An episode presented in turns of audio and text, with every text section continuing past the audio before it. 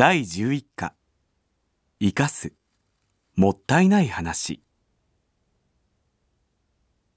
初物だからと隣近所に野菜や魚をお裾分けする。翌日お隣さんと顔を合わせるとしばらく食べ物の話に花が咲く。取れたてのたけのこはとその口当たりの良さを語り今のカツオは脂がのってと旬の魚が話題に上る。天候が順調だったからと自然の恵みにも触れ食べ物の話は尽きることがない。初物を口にできる幸せを旬の野菜や魚に添えてお裾分けする。そんな時代があった。初物もお裾分けももう人の口には上らない。球の隅々から食べ物がやってくる。野菜や魚の旬がいつなのか。手にした食品が初物なのかどうなのか。そんなことなどどうでもいい。食品があふれているこの時代にタケノコを持ってカツオ数切れお皿にのせてのこのこお隣さんを訪ねる人などもういない。そんなことでもしようものならさすがにいらないとは言われないまでもありがた迷惑だとばかりに眉を潜められるのがオチだからだ。かつては野菜も魚もありとあらゆる方法で活用し捨てたりしなかった。たけのこの皮一枚といえども利用した。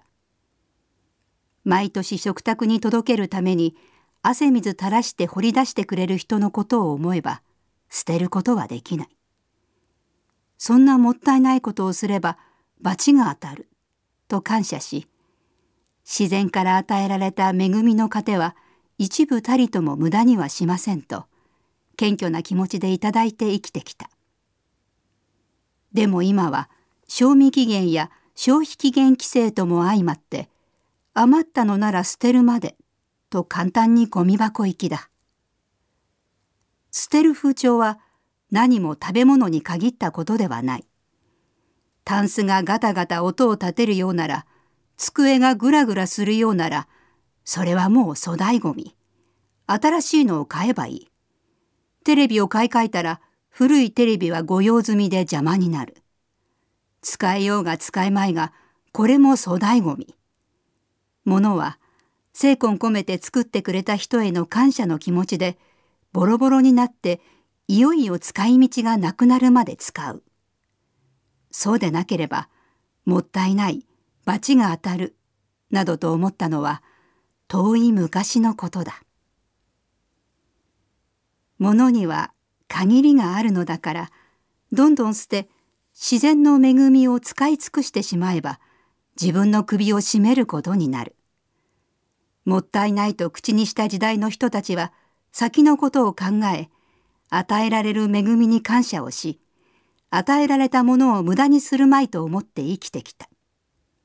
今自然の恵みへの感謝や与えられたものは何としても使い尽くそうという気持ちを余ってしまった食べ物や粗大ごみと一緒に捨ててはいないだろうか。